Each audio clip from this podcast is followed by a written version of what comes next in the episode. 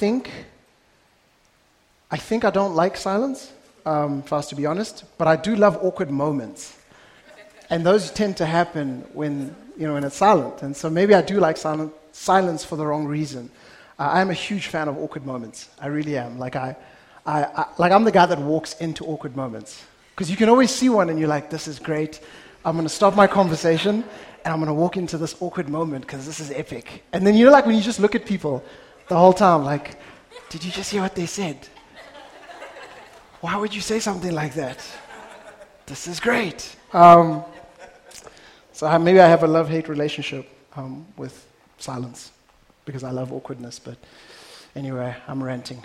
Uh, we, we're wrapping up uh, the book of Lamentations, and uh, it's been a, an interesting couple of weeks. Uh, and the obvious one being that the book of Lamentations is a book that not many of us uh, find ourselves in. Uh, I remember I did a, a quick survey when we uh, launched this service. I told people to raise their hands who had uh, ever heard a sermon on the book of Lamentations or who had ever read the book of Lamentations, and the numbers were low, as I expected. It's just something that we're not very comfortable doing. We, we don't want to be in those spaces. In fact, we avoid them like the plague.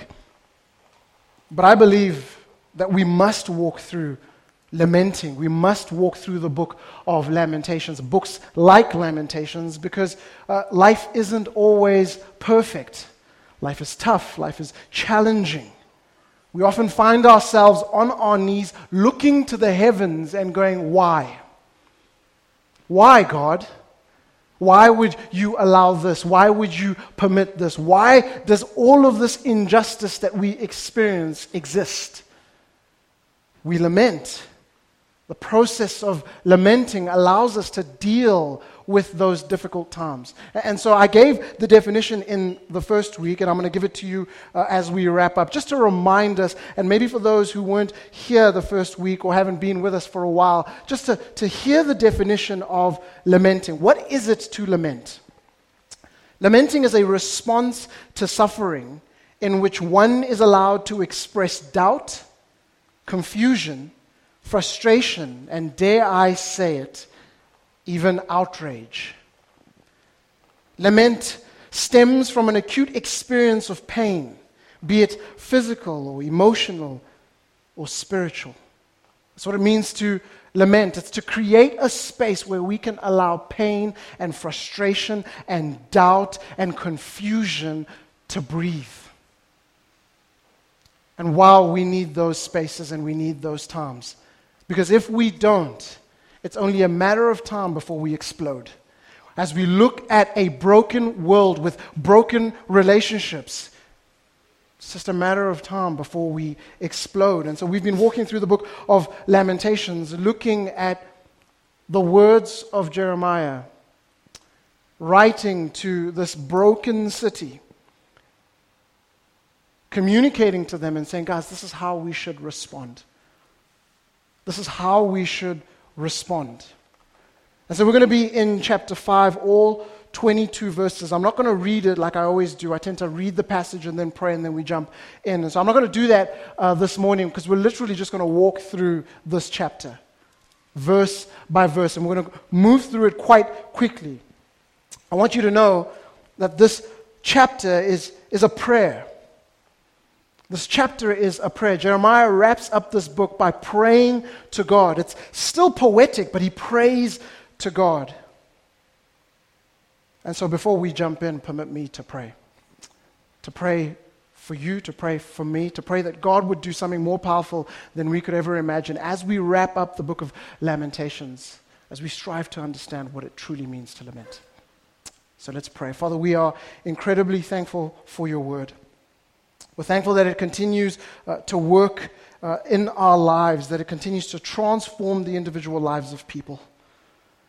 And so, Lord, I'm asking, I'm pleading, I'm crying out to you that you would do that this morning, that you would engage us where we are, that we would see you for who you are.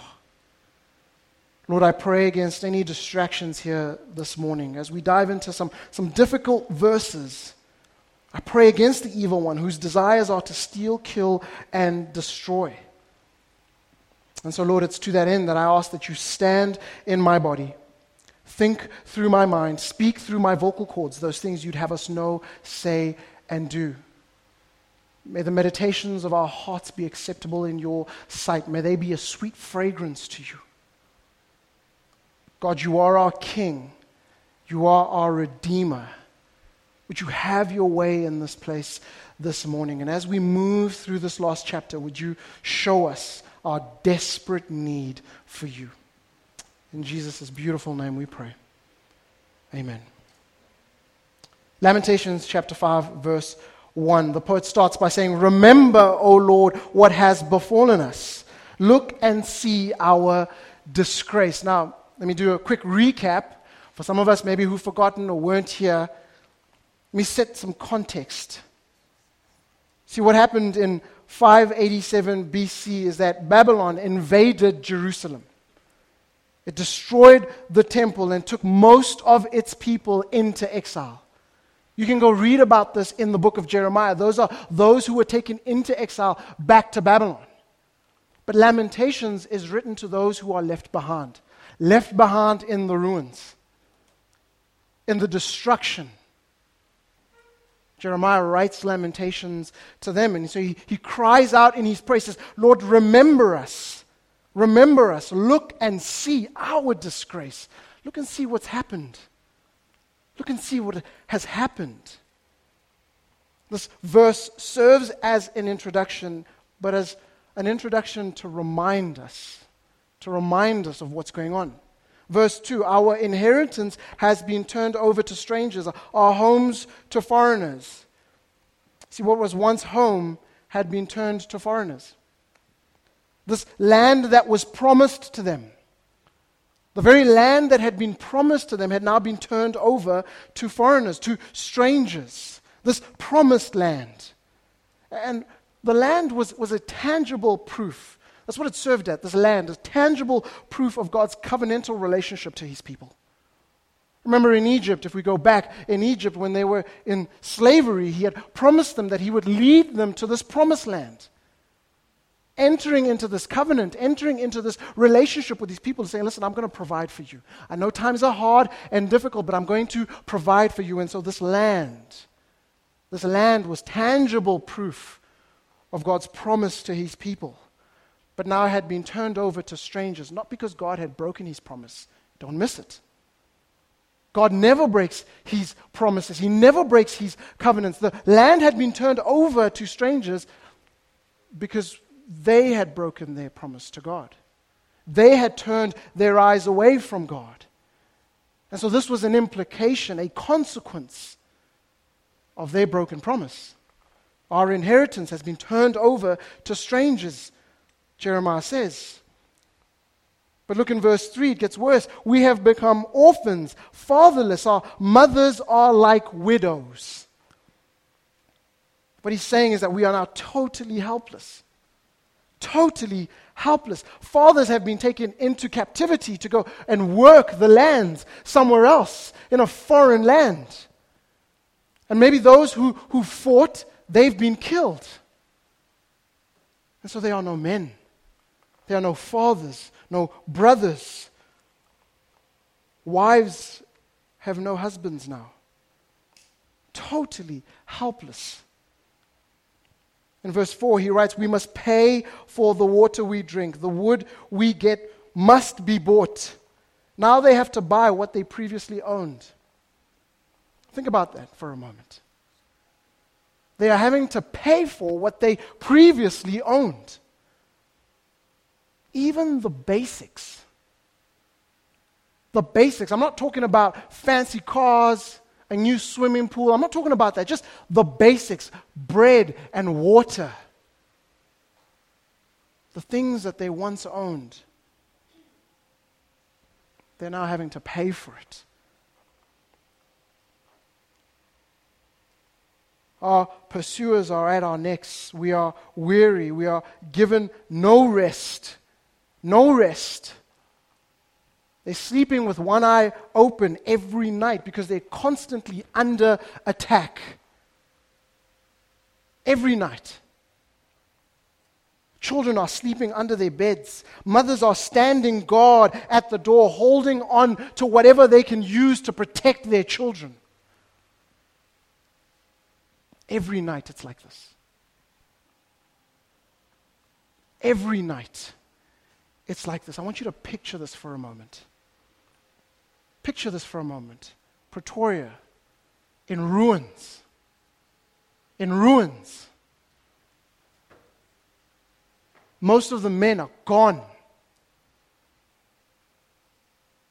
Widows and orphans. And, and the chaos. Every night you're having to listen to, to chaos outside, screaming, not knowing what's going on out there. You've barricaded every entrance to your home. This is what's happening in Jerusalem. This is what Jeremiah is describing. He's communicating, he's informing us that, listen, this is how bad things are. This is how bad things are. In verse 6, he says, We have given the hand to Egypt and to Assyria. We have given the hand to Egypt and to Assyria to get bread enough. To get bread enough. This is the climate, dear friends. It's rough, it's tough, it's challenging, it's frustrating. Things have changed. That's what he's saying. That we were once this prosperous city, the land that God had promised to us. We were thriving and flourishing. Everybody wanted to move into Jerusalem. But because of our disobedience, things have changed. Things have changed. These are the words of a poet painting a picture of a reality. But I want us to listen to similar words this morning. I want us to listen to the words of a poet, a 2017 poet, painting a picture of a tough reality, a particular tough reality that we face right here in South Africa. Hear these words.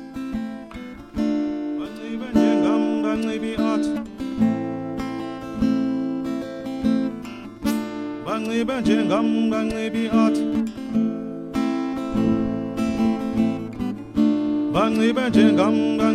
athi banxibe njengam banxibi athi It is said that there is a new type of apartheid in Maboneng. It is an economic apartheid where people are excluded not because of the color of their skin, but because of their class.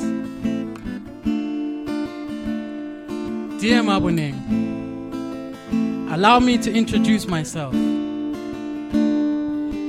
am the annoying fly in your overpriced cup of latte. I am the stubborn stain on your hipster outfit. The scandal that refuses to be fixed. I am the off key squeak to your otherwise perfect jazz trumpet sound. I am the looming storm to your rooftop pool parties. I am the missing H in your colonial spelling of pata pata.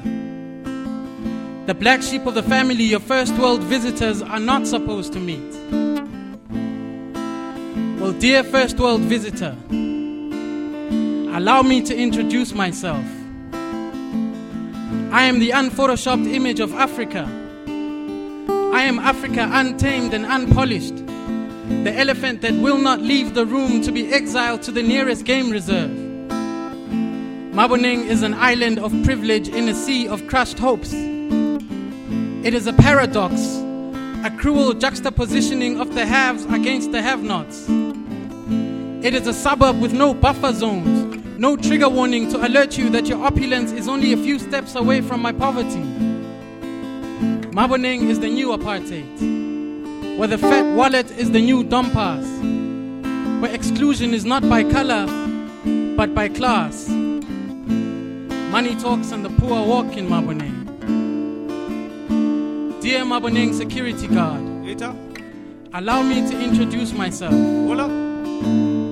I am the reality you return to at the end of your shift. the nostalgia you try in vain to suppress. How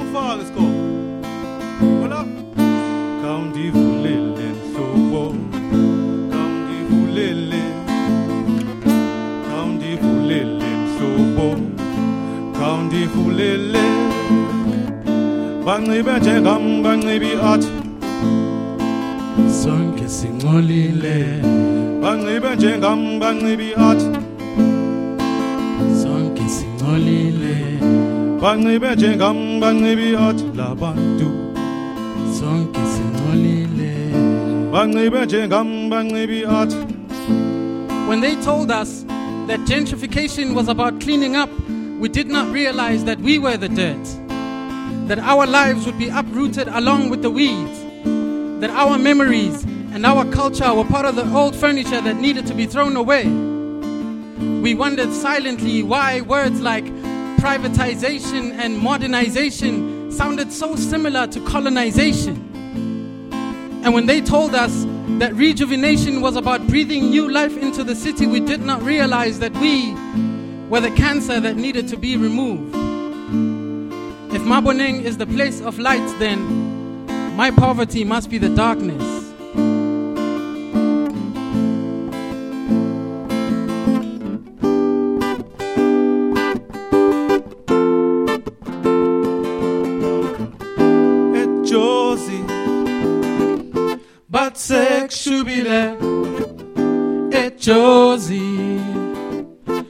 But sekshinchile ejozi But sekshubile ejozi But sekshinchile banxibe njengam banxibi athi Sonke singolile banxibe njengam banxibi athi labantu Sonke singolile banxibe njengam banxibi athi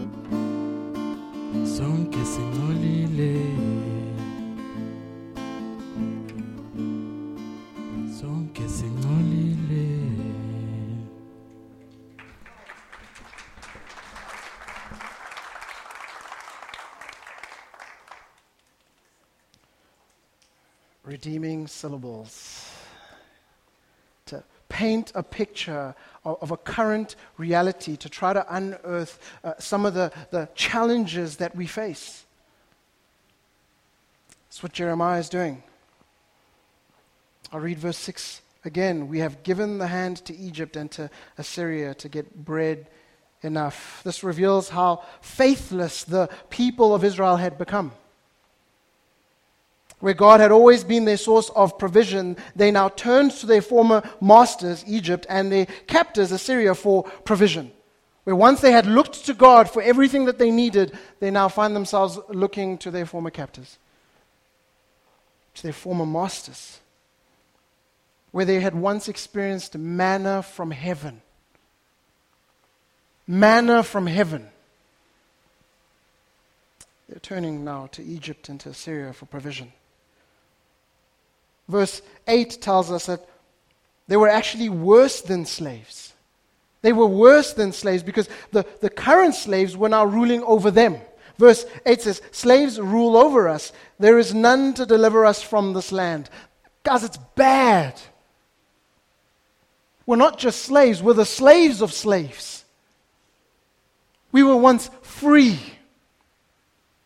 children of God. But now we are slaves of slaves. But what I want us to know this morning that this is us as we read these words. Don't just go, okay, these are some people thousands of years ago. No, this is us. This is us. Because we voluntarily enslave ourselves to money, sex, success, food, comfort, relationships, education. The list goes on and on and on. We voluntarily do this. We do this believing that these things will provide for us. See, we don't trust God for our daily provision. We may say it, and so we say one thing with our mouth, but our heart is saying something completely different. Our heart are looking, or our hearts are looking to, to food and to money and to accolades, to titles, Because we're saying in them we will find our provision, no longer in God. Now, I'm not saying that money or sex or success or food or comfort or relationships or education are bad things. I've never said that. But what I am saying is that when we look to these things for life, for meaning, for purpose, and not to God, we become idolaters. That's who we become. And so we enslave ourselves to these things. When our eyes need to be fixed on Jesus. See, for many of us, and I'm not throwing any punches because I include myself in this, we'll quote Matthew 6, verse 33 But seek first the kingdom of God and his righteousness, and all these things will be added to you. We say it all the time. But seek first the kingdom of God and his righteousness. But we hardly live this way. We hardly live this way. So, so maybe what we're trying to say is Seek the kingdom of my desires and my wants, and God will sign at the bottom and then give me life. Because that's how we live. We, sit down and we're like, this is what I believe I need. This is what I want. These are my desires. You write the whole thing out, and then you show up and you're like, okay, God, could you just sign here on the bottom and then make sure that it happens? And then we cover it up with, but I'm seeking first the kingdom. Look, I took it to God, right?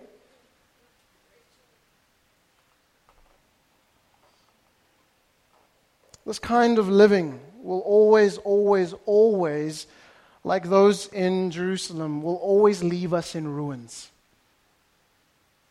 And it's hard for us to see it as middle class South Africans. Because in our minds, when we go, no, but I'm not in ruins because I still have my job and I still have my degrees and I still have my house and I still have my two cars, I still have my medical aid. So, so I don't quite get it.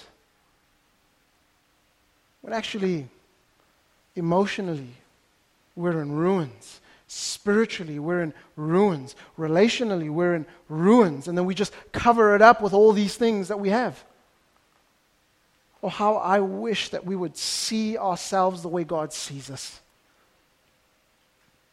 Pursuing all these different things, hoping to find life and meaning in them, where they always leave us in ruins. And though you may find temporary happiness in them, you will not find lasting joy. You will not find lasting joy. And there is a difference. There is a difference.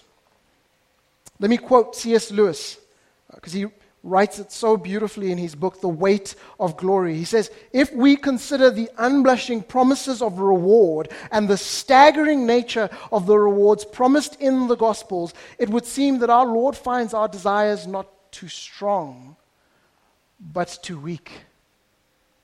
We are half hearted creatures, fooling around with drink and sex and ambition when infinite joy is offered to us. Like an ignorant child who wants to go on making mud pies in the slum because he cannot imagine what is meant by an offer of an holiday at the sea. And then he ends by saying, We are too we are far too easily pleased. We're those kids, we're those kids playing with these mud pies in the backyard, in the corner there somewhere. Not knowing that what's been offered to us is a holiday at the sea where you can build the most beautiful sand castle. But we've settled. We've believed the lie. And this is our result. We are left in ruins. Let me go on. Verse 7 Our fathers sinned and are no more, and we bear their iniquities. Now, before some of y'all freak out, right? Because many of you will, upon hearing this, you'll be like, some will go, I knew it. I knew it. You're responsible for the sins of your father. There it is in the text. While the other half will be like, no, hold on, I, I see that verse, but I, I, I wasn't there. How could he say that? I, I wasn't there. The sins of our fathers. So I can't be held responsible for that. Surely not. And so we have these two camps when we read that. And so I want to say to both camps that you're both correct. You're both correct. We are responsible for the sins of those who've gone before us, but at the same time, we are responsible for our own sins. Jeremiah says that. If we were to jump to verse 16, hear what he says about their own sin, right? He communicates that our fathers sinned and are no more, and we bear their iniquities. But then listen to what he says about their own sin in verse 16. The crown has fallen from our head. Woe to us, for we have sinned. For we have sinned. We can see clearly that Jeremiah takes full ownership for their sins. So he's not blaming previous generations for their sins and their current destruction, their current reality. He's not blaming them fully, but what he is lamenting is the full weight of generations and generations of sin that have now come to this, this full reality that they now find themselves in. He's lamenting over that. See, God has been patient and slow to anger, but now he's addressing this offense. This treason that his people have committed against him. And while some may cry out that that's not fair, we weren't there, this reality reminds us that we are deeply connected. This is something that we say every Sunday when we gather. At the end, we close in a benediction and we take alms to remind us that we are deeply connected. This is why Jeremiah laments of the sins of those who have gone before him. We are deeply connected. And so, what you do will have an impact not just in this life, but in the life to come. Your sin isn't just your sin, its implications can be and often are communal. That's why we have to speak out against this, this this false narrative that's out there that's like, well, listen, I'm, I'm doing my own thing. When I sin, it's just me, so leave me alone. Don't bother me. Don't, don't tell me that I need to repent. It's, it's, I'm doing my own thing. I'm not bothering anyone. That's not true. That's not true. Your personal sin will have communal implications because we are wired for fellowship, we are made for community. And if you don't believe those words, then look at history. Because history has proven this over and over again.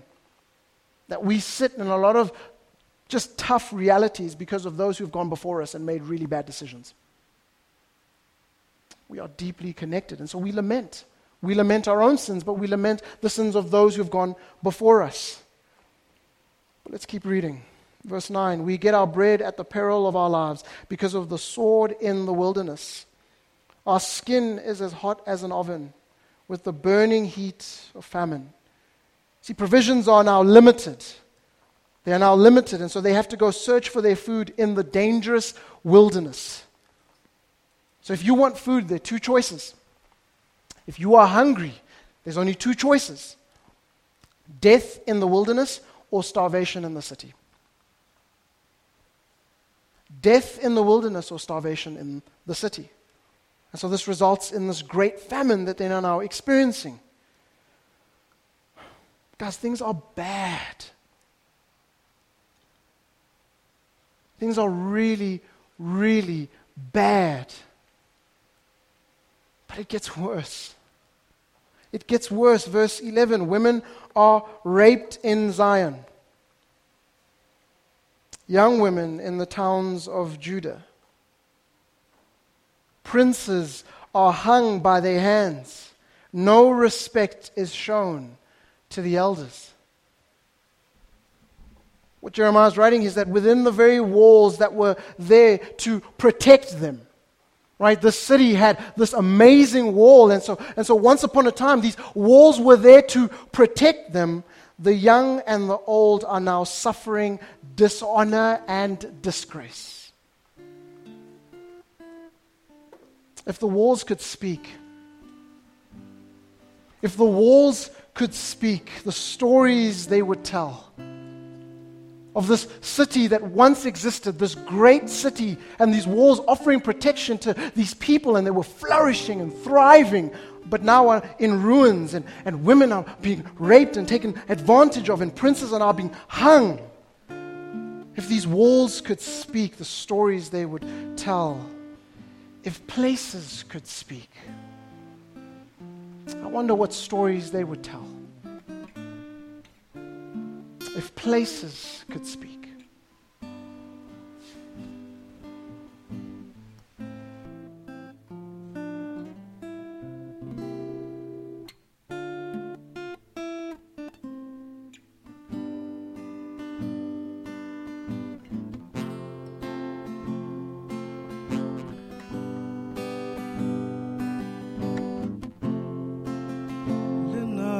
Arata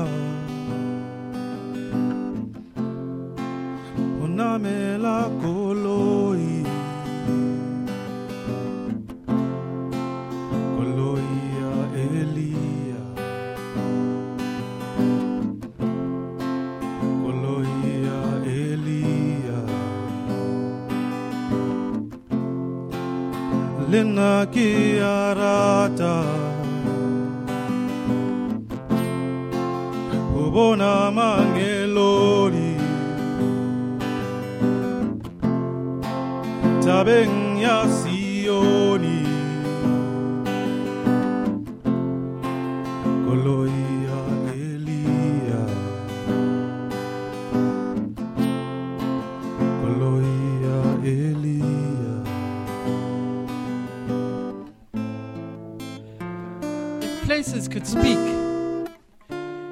divulge the sufferings experienced within their borders, the planet Earth would cringe at the recollection of the flood of waters when throne rooms and living rooms became impromptu baptistries to cleanse away the pretentious differences between the crowned and the rest of the crowd. Europe struggles with concentration as thoughts of extermination camp around her mind. No amount of monuments can fill the hollow caused by the millions of her children who literally went up in smoke. She does not know whether she can ever be able to pay her dues. The cotton fields in America resonate with the sound of Negro spirituals. Songs for emotional upliftment by day and lyrical maps through the Underground Railroad by night. The southern trees exchange stories of their strange fruit. They reminisce about burning crosses used to light up the path in KKK's the unwanted foreigners needed help to find their way back home, Africa. Sits her grandchildren around the fire. Accompanied by the beat of the drum, her words paint bloody pictures as she relives the horrors of Hutu versus Tutsi, where a man's right to continue breathing was determined by the size of his nose, Johannesburg. Like a celebrity helplessly hooked on drugs, she curses the day when her golden talents were discovered. When men left their wives and children in the vain hope of seeing the light at the end of the mining tunnel, men who were always striking gold but never becoming rich, like a skilled seductress, Johannesburg has left broken families in her path. She has reduced dignified heads of homes into hostile housemates and sent them home with retirement packages that are little more than expanded vocabularies to describe their new identities with words like silicosis, tuberculosis, acquired immunodeficiency syndrome. But these are minor problems. We've got bigger issues to worry about. Some townships still mourn the deaths of their sons. The black apartheid era policemen who wrestled with their consciences until their hearts grew as hard as the tires around their neck, laced with enough petrol to reduce their hair, history, and hopes into a heap of ashes. My fatherless childhood home will tell you how proud she is that I have become something of a man. But she does not know that when I went to play at my friends' homes, I had to scrounge free lessons on manhood by stealing glances at their fathers, men who had no idea that their homes were doubling as life orientation classrooms. I wonder, would they have prepared better lessons for me had they known that I was taking notes? I wonder.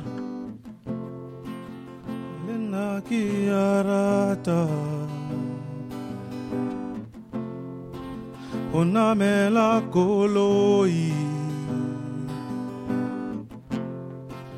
Koloi ya Elia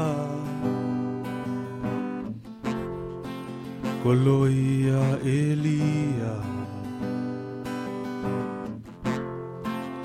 Lenga ki arata Ubona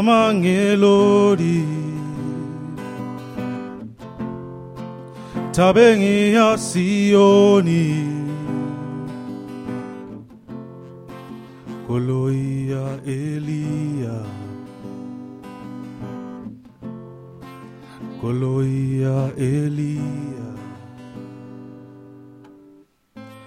If places could speak and divulge some of the sufferings experienced within their borders, the beautiful Garden of Eden would cower in shame at the thought that she was the place where it all began. And the ugly hill of Golgotha still cannot fully fathom why the sun refused to shine or why the Son of God was buried in a borrowed tomb. Nonetheless, she rejoices that she was the place where all the sufferings of his people began to end.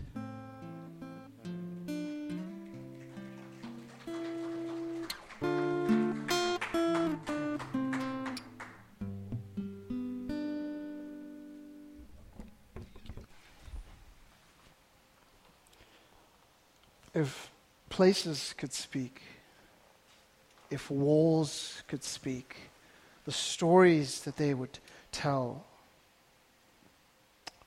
Jeremiah says that women are raped in Zion, young women in the towns of Judah, princes are hung up by their hands, no respect is shown to the elders.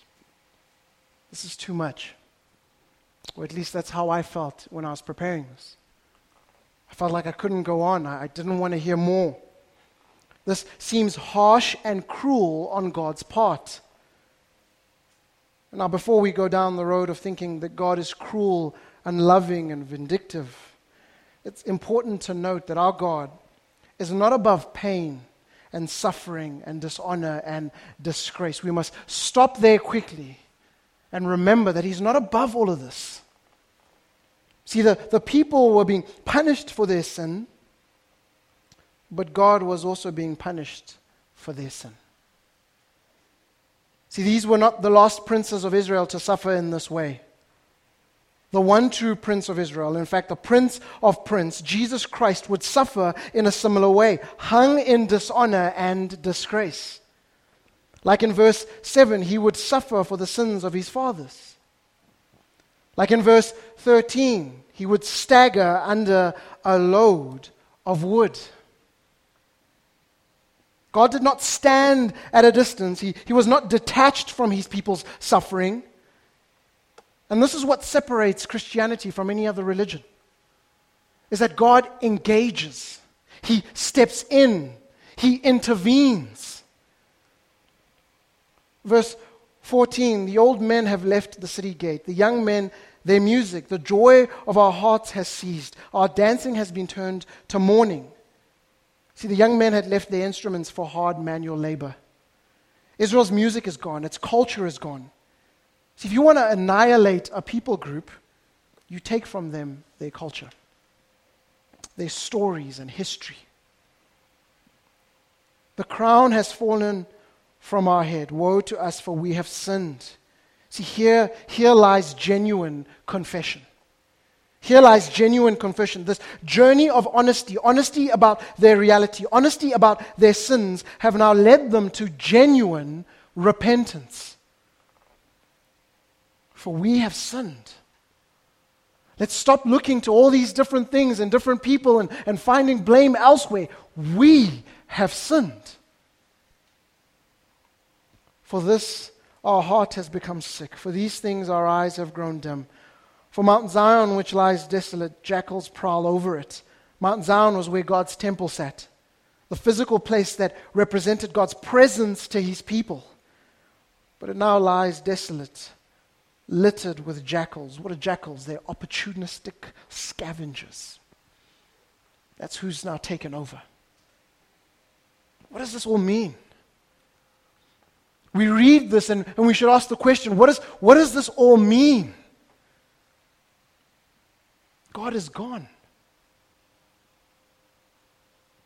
God is not present.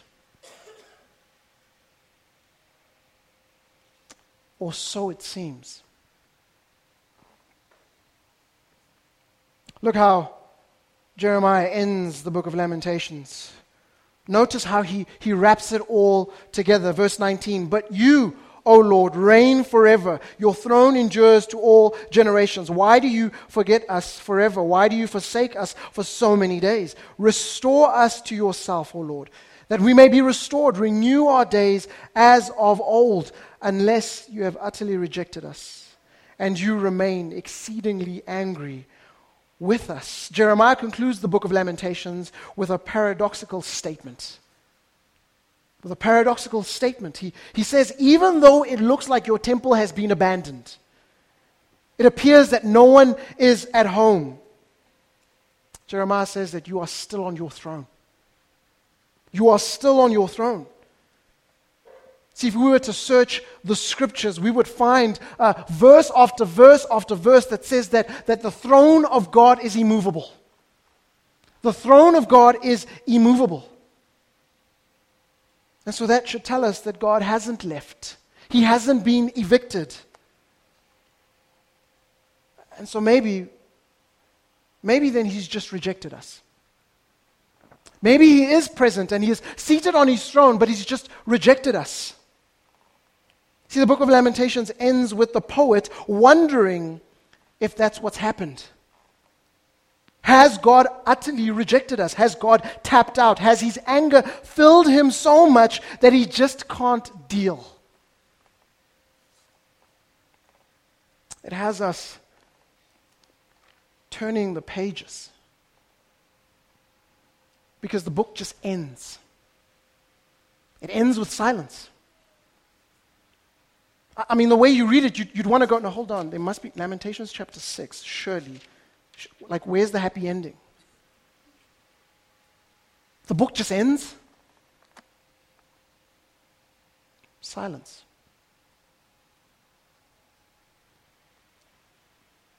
We are left to deal with the reality of God's silence in this situation. You see, in the, the, last few weeks, we've seen Israel's grief. We've seen the cause of Israel's grief. We've seen a statement of hope. We've seen a prayer of repentance, and now a petition to the Lord Restore us. And then silence. See, some theologians argue that maybe that's how a season of lamenting should end. That we cry out to God and, and we move through the different movements of lamenting. We, we get to this place of honesty. We, we have genuine confession. We see the idols for what they are, that they are only there to deceive us. And then we cry out to God and then silence. See, this is uncomfortable for us because many of us, we go, I want to repent and then a quick fix. God, I'm sorry, now sort it out. I see where I made a mistake. Now come through for me. But if you read most of the Lamentations in the Bible, you'll see they cry out to God and then silence. In fact, that's how the Old Testament ends. It ends with 400 years of silence. God hasn't left.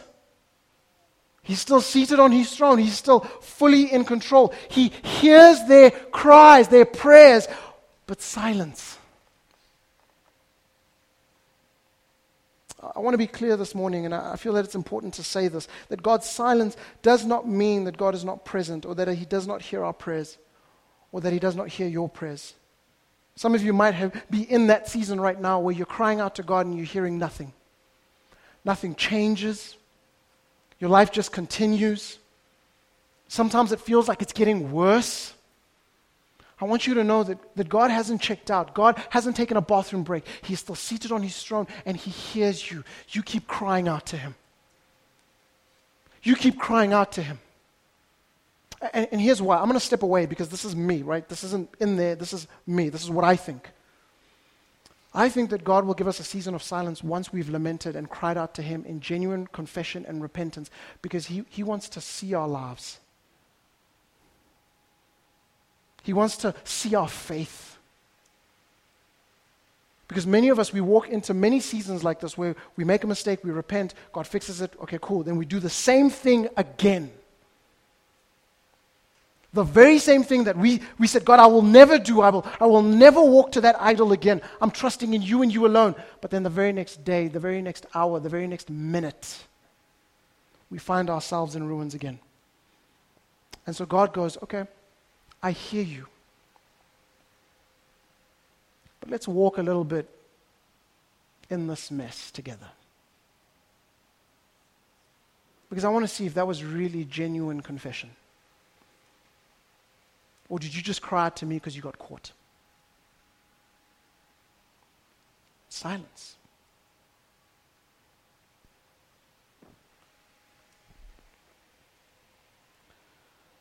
God has not rejected them.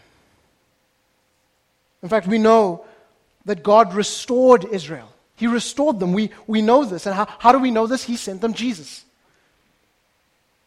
He sent them Jesus. See, we get to sit on this side of the cross. We know that Jeremiah's petition was answered. It was answered in Jesus. But they still had to wait. They still had to wait. Often our seasons of silence in our lament simply means that we have to wait. We have to wait on God. He hears us and He will engage us, but we must wait on Him, and this requires us to trust in Him. If we are to wait on Him, then we must trust in Him. This judgment, which I believe is actually discipline. I know we've navigated through this book and, and we've seen some of the, the harsh words that God has for these people and, and some of the harsh realities, and we'll go, man, this, this really sounds and feels like judgment. I believe it's discipline. That this discipline that they're experiencing is not final, it's not total, proving that God is patient and slow to anger, that He is long suffering, and that He has provided a way out through Jesus Christ. And so our choice is either we let Jesus take the full weight of the punishment that awaits us, or that we reject Jesus and we wait for the punishment that is coming. Those are the choices that we are given. God's complete, final, and total judgment is coming for those who do not turn to Christ as Lord and Savior. See, Jesus, in his perfect life and death and burial and resurrection, accomplished our restoration. And so we anchor our hope in that. And in that alone, we hold on to Christ until he returns, where he will make all things new. And so when Jeremiah says, Restore us, God says, I send Jesus for that reconciliation to happen. But where he asks, Have you rejected us? That is still coming for those who will not turn to Christ. God is still engaged. And so when we lament, when we cry out because of the injustice and the brokenness and the pain and the suffering that we experience, we lament. And then we wait on Him by trusting in Him because he has promised to come and make all things new again. And the faith that he has given us will allow us to persevere till the end. The faith that he has given us will allow us to persevere to the end. Nobody, nobody, look at me, nobody has ever walked away from their faith because of their suffering. Suffering. Suffering will prove whether we truly have faith. And our faith will allow us to persevere to the end in the midst of suffering. And so we should have healthy rhythms of lamenting because it reminds us of that.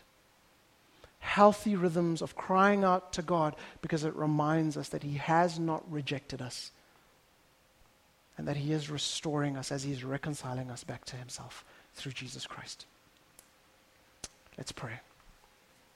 And so, Lord, we we come. I don't really know. I don't really know what I'm feeling. Because I read article after article because I, I watch what's happening in the news, because of maybe even personal relationships where there's, there's challenges and, and frustrations. And I just, I just don't know. I don't know. It leaves me in this tension of I don't know, the tension that I believe Jeremiah experienced as he looked to this city, this once flourishing city, the city that was filled with men and women who loved you dearly. And now sees pain, frustration, and confusion. Where brothers who loved one another are now at war with one another where sisters trusted one another. Now there's conflict and mistrust. Where fathers were present and loved their families well, we see fatherless generations. Father, I don't know, I don't know what to do. My intellect is not enough. My resources aren't enough my connections aren't enough. And so I, I'm left looking to the heavens and crying out to you. And as I do that, I'm realizing that I too am sinful. That I too am in desperate need of you. That I am not perfect. Though my positional standing is one of victory because of what Jesus has done on the cross, I am not perfect. I'm in desperate need of you. And so, Lord, as we transition now into taking communion together, my prayer is that it would act as a reminder that you have not rejected us. Many of us walked in here hopeless. Sure, we got a smile on our faces, and we know what to tell people, we know what to say, the right stuff. But God, you know what's happening inside. We are broken and in desperate need of you. And so the table, the table is a reminder that you have not rejected us, that you have not left us, that you are still in control. And that the faith that you have given us will allow us to persevere to the end, that we will remain steadfast. And so, Lord, as we come to the table, I pray that we would reflect would look to you and reflect and ask ourselves, where, where are we in light of our relationship with you? For those who have crossed the line of faith, maybe, maybe because of the challenges that we have been experiencing, we, we've grown distant and, and, and we feel like you are not near when in reality it's us who have walked away. So, my hope is that they would come back to you again. Like the prodigal son running into the arms of a loving father then maybe there are some here who, who haven't made that decision. They haven't crossed the line of faith. Maybe they're sitting on the fence. Maybe they showed up this morning wondering, wondering if there is a God and if He hears us. Lord, I ask that you would meet them where they are. That they would make a decision to let go of whatever they're trusting and hoping to find life in and say, God, I want to hold on to you. As I wait on you, I want to trust in you. And so, in the same way that Jesus, you led the first, the first communion, you took the bread and you lifted it up and you gave thanks and you said, "This is my body broken for you. Do this in remembrance of me." You then took the cup and gave thanks and you said, "This, this is the blood of the new covenant. Take this in remembrance of me." And so, Lord, we do the same. We do the same. Jesus' name I pray. Amen.